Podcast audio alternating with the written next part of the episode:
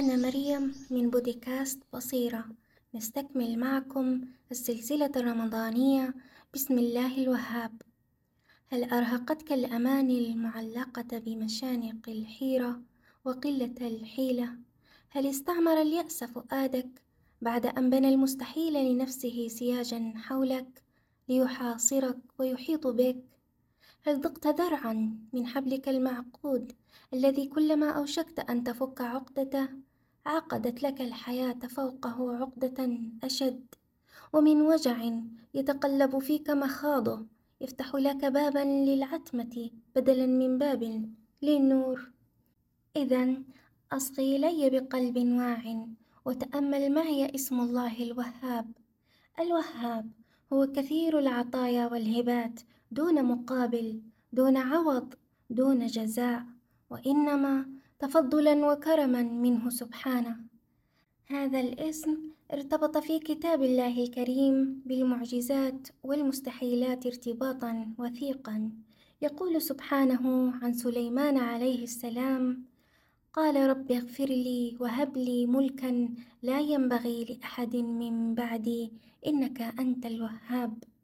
وأنت تقرأ هذه الآية هل فكرت يوما بعظم الإدراك واليقين القلبي الذي تملك قلب سليمان عليه السلام عندما اتسعت مطالبه في شدة البلاء وحسن الإنابة؟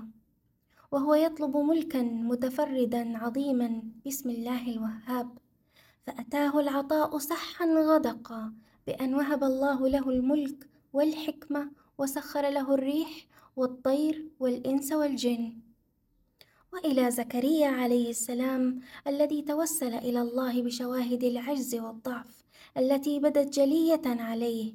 عظم خارت قواه ورأسا اشتعل بنذير الموت وامرأة عاقر. ورغم ذلك يسأل الله الولد إيمانا ويقينا بهبات الله دون استسلام لصعوبة المعطيات. يقول تعالى هنالك دعا زكريا ربه قال رب هب لي من لدنك ذرية طيبة إنك سميع الدعاء. وعلى الفور يتبدل المستحيل ويأتي النداء حاملا المعجزة الإلهية. فنادته الملائكة وهو قائم يصلي في المحراب أن الله يبشرك بيحيى.